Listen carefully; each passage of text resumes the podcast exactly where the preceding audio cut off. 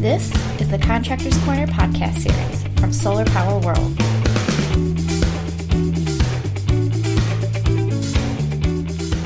Welcome to another edition of Contractors Corner podcast from Solar Power World. I am Solar Power World Editor-in-Chief Kelly Pickerel. And before we get into this month's interview with Sunrise Power Solutions out of Long Island, New York, I am joined this month with Solar Power World Senior Editor Kelsey Misbrenner. So hello, Kelsey. Hey, Kelly. So yeah, this is, we're one year into coronavirus. I think this is the, the twelfth edition of Contractors Corner coming live from my basement. um, how are you doing? How are you feeling? I'm feeling great that I didn't have to get up and drive to work on daylight savings Monday. I know, especially for, like we had, we would have just been getting used to driving in the sun, and yes. Now it's back to darkness. Yes. So I'm, I'm feeling grateful this morning. Well, that's good. That is a good thing. How are you? I know, it's like, I am very grateful that we have been able to work from home for a year now, but at the same time, I am like going crazy. I think I actually yeah. lost my mind in January. Oh. So now here we are. Yeah. Trying to get it back as the weather gets nicer. Right. That's true. Yeah. And kind of help, that'll help with our mental health to be able to get out more and walk mm-hmm. around Ohio and, and get the good weather. Yes, and the greening of the trees and the plants. I'm excited for that. So speaking of mental health, it is National Women's History Month. And uh, recently it was what, like International Women's Day. Women's Day. And we get one day. One day. And nothing, you know, just lifted my spirits more than seeing these male C E Os on social media with their pictures of their hands in a half waving gesture saying that they stood with us. But thank you, sirs. Thank you. But yeah, I mean, you and I, obviously women on Solar Power World, mm-hmm. um, it's tough to know how best to take these events, these days, these months. Mm-hmm. I know that a lot of um some people reached out to us and was like, are you celebrating Women in Construction Week? What are you doing? And mm-hmm. kind of our stance is, instead of just focusing on a week or a day or a month, we would rather do it all year mm-hmm. and, you know, incorporate more women working in solar in our photographs in the magazine and online, and just yep. kind of make it more, just not calling it out.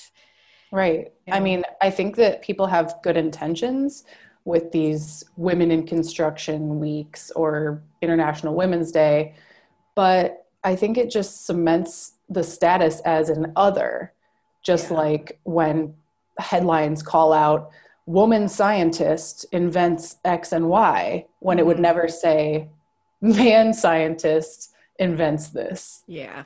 So I just think, like you said, it's so much more helpful to just do what we do, which is try and interview more women for our stories, get more photos of women installing solar in the magazine, and just making it more normal. Yeah.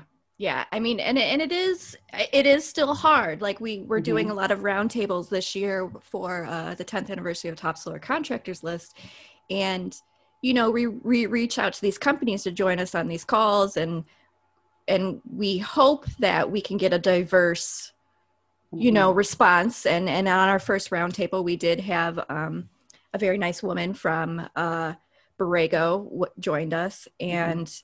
But but it is it is still hard. We do try to do the, the diverse thing and, and make sure we get a lot of diverse voices, but mm-hmm. there's still a lot of work to be done for sure. Yeah, yeah, there is. And I also think it helps a lot that some of our highest leadership in the advocacy arena um, are women leaders. And they, like Abby Hopper at S I A, she really goes out of her way to bring women together with networking events. And then also, like, just, I've talked about this before, but at a conference, she asked um, if anyone had any questions, and all the man hands shot up, and she said, okay, I'll, I'll get to your questions, but do any women have, have any questions? Because I know we are slower to raise our hands. Yeah. So just encouraging participation like that is awesome too. Yeah, Solar Power World's parent company, W T W H Media, there are a lot of women at the company. And I think that for Solar Power World specifically, um, I think Billy Liu, our associate editor, he's actually the most diverse on our team simply because uh, the rest of our team is, is, is all women. So we have a lot of really strong women around us at our company.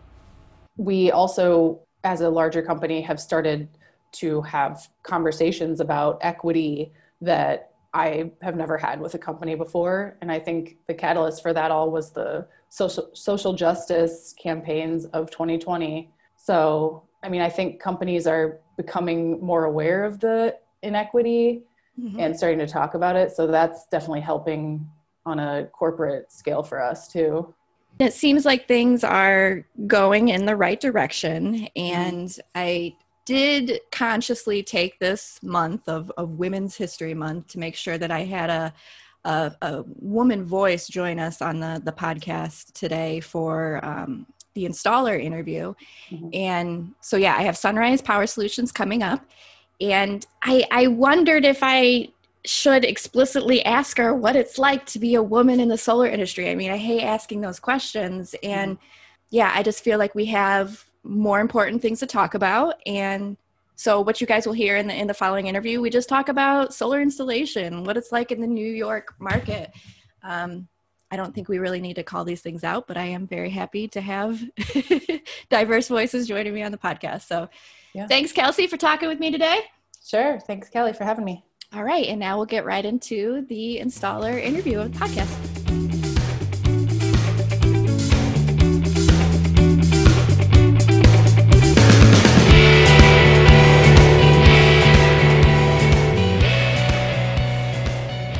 Well, let's get started with this month's edition of Contractors Corner. Today we're talking with Heather Ingebretson, who is C E O, and Mike Ingebretson, who is C F O of Sunrise Power Solutions, a clean energy company working in the commercial market. So thanks for joining me today, Heather and Mike.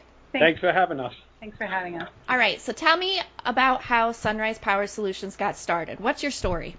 So our story, uh, we started, we were originally electrical contractors in two thousand seven. Mm-hmm. And then around two thousand twelve, it was originally Mike and his father. And then in two thousand twelve, his father retired, and I, I joined the family business. Gotcha. Was there like a, more people wanting solar in the area? How'd you get into solar?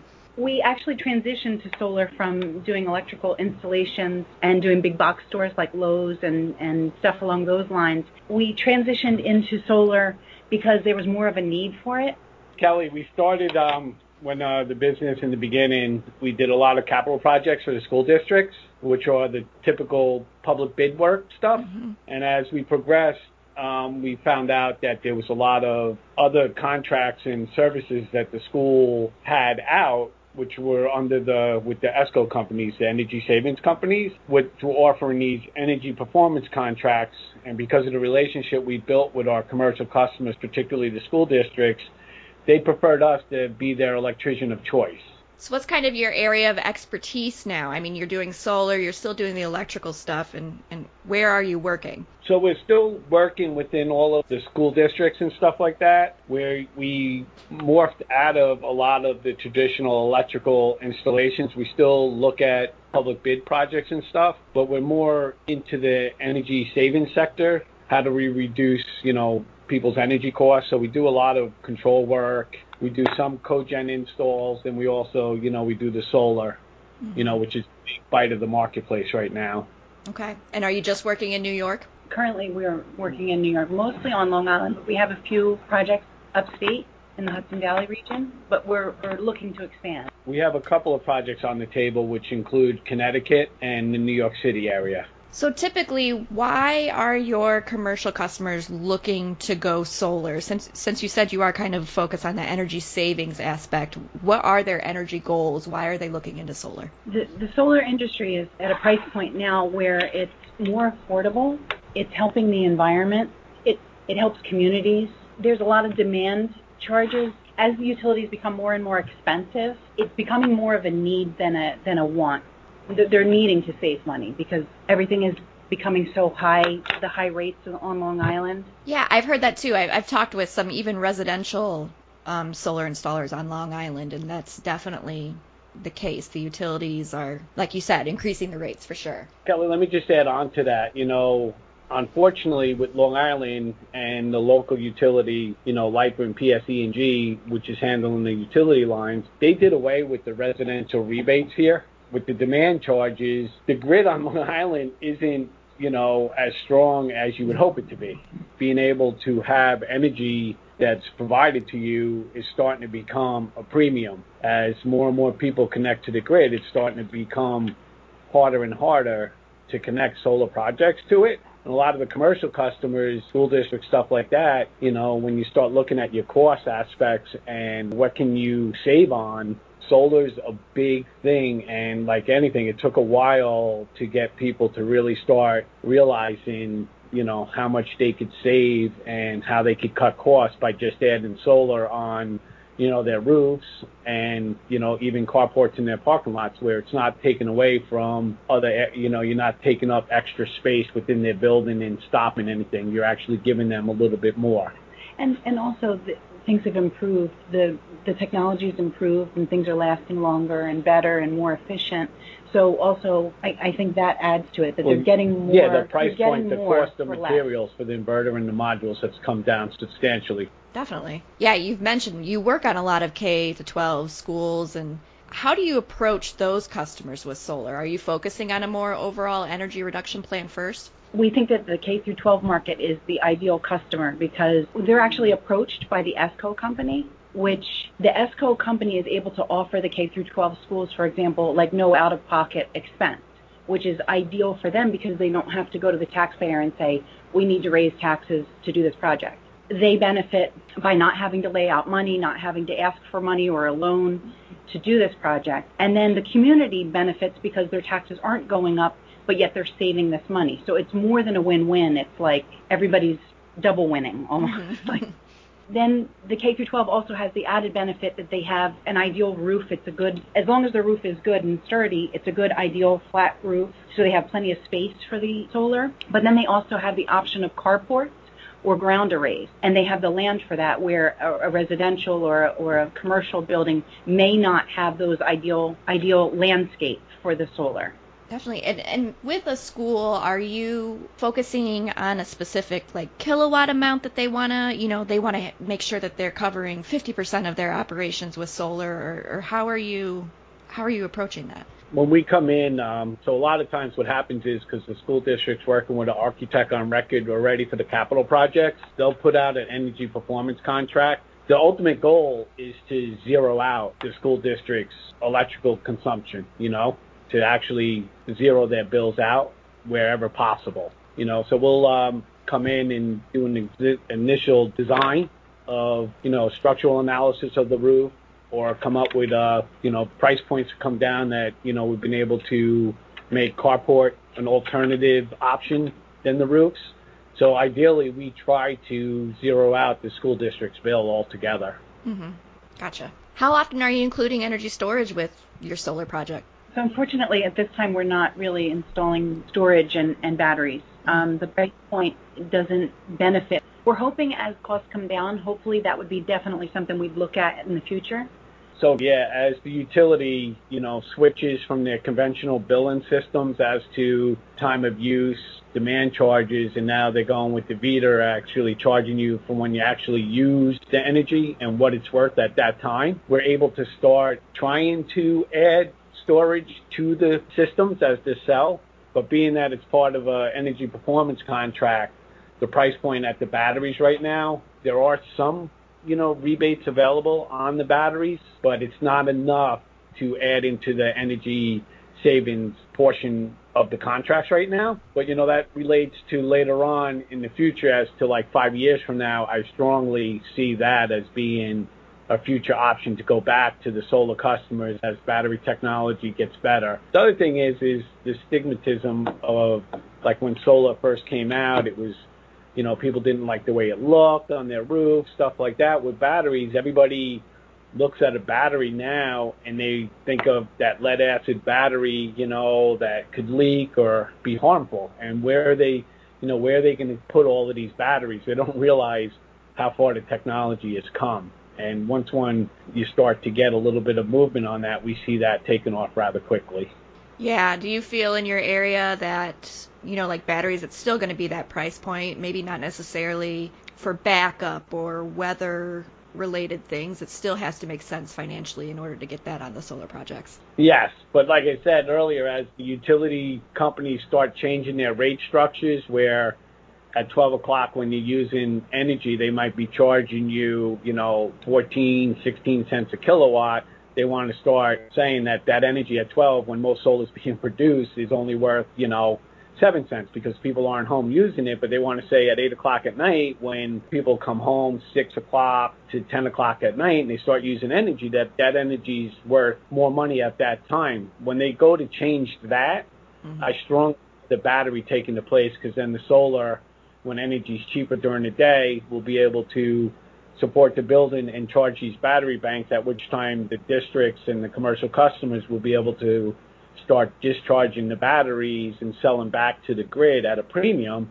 And it also helps, you know, on the more commercial that has the peak demand in the morning when the sun's not fully up and we're not getting one hundred percent production that we need to to uh, cut the curve, you know, as to say, to flatten that curve from the peak demand, you know, so we'd be able to start using batteries to, um, you know, start doing that.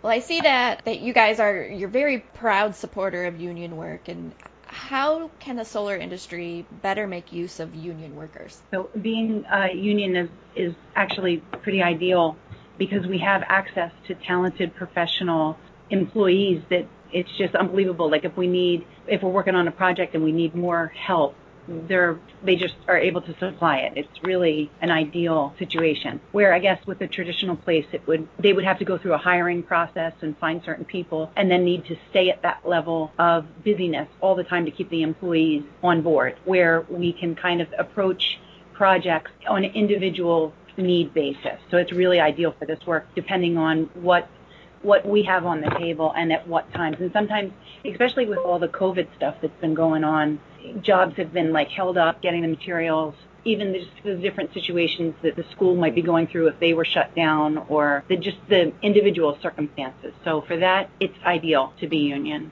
And I think you guys probably have a lot of experience with union just from your previous, you know, electrical focus that probably helped translate over to the solar industry. The union's a great asset to have, because you know you're getting trained professionals, you know, that are already gone through the training program. Some of them are in the apprenticeship program, so you have a labor pool that is talented. The only downside of it is, where I think the solar industry could actually help the unions, is through the education process. I, I would, you know, I would definitely like to see more solar into the apprenticeship program, so that when you are doing a specialty like solar energy and stuff like that, that you do have more people that are educated in solar specific, rather than just the general electric. But, you know, no, having the electrical knowledge with the commercial projects, because it's a larger installation as far as the switchgear and upgrades, you know, that's the plus of it. What is Sunrise Power Solutions? What are you guys hoping to accomplish in the next few years, kind of within the solar industry? Well, we're, we're actually we're leaning towards, um, we're hoping to get more into batteries. We're hoping that that becomes a place that we can go. But also with E V, the electric vehicle market, I'm, in twenty thirty, a lot of companies are going completely electric. And the need for chargers is expected to be, you know, both both residential and commercial. We're, we're looking to go in that direction and see what we can do to make make for a cleaner planet and accommodate what's coming. The biggest thing that we see happening is that if all of this stuff goes through, and, you know, we've been to seminars, we've been to the shows and everything, and heard lectures where people are talking about this is going to happen by, you know, twenty thirty-five or twenty thirty, and they're pushing it to twenty twenty-six now. The potential of all these gas vehicles, and you see all these gas gas stations that sell traditional fuel, it's, you know, if everybody's driving around in an electric car, and if they were to plug in at the same time, you know, it'd be really difficult to support the grid with that. So that's where we feel like in the next five years, with the energy storage and batteries capability, the E V charging marketplace, that that's going to be hand in hand with solar and standalone, you know, battery solar stations that people are able to charge up their car in a reasonable amount of time. Now is the time to start looking at that infrastructure, because it's going to be a big concern when people are going to the gas station and you have four gas stations, one on each corner, before a storm occurs now with all these natural disasters we've been having over the last few years in every part of the country. I don't think anybody's been exempt from that, feeling that kind of thing. And you see it, oh, they predict the bad weather, and all of a sudden you see twenty cars lined up at the gas stations trying to top off their tanks. They don't know when they get it. And the same for, you know, with the, the E V charges and the storage, that if the grid goes down like it has, you know, Texas had a big problem recently. What what can we do? And to have these electric vehicles with these batteries charging and people being able to charge their car in a reasonable amount of time will help stabilize the grid. Yeah, for sure. And like you said, it's good to get in on it now, because it is going to be a, a bigger issue in the future. Well, thanks for talking to me today, Heather and Mike. I really enjoyed getting to know the company. Thank you. Thank you. Thank you so much for taking the time.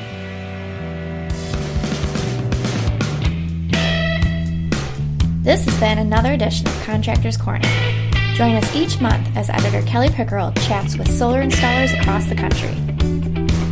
Thanks for listening to the Solar Power World podcast.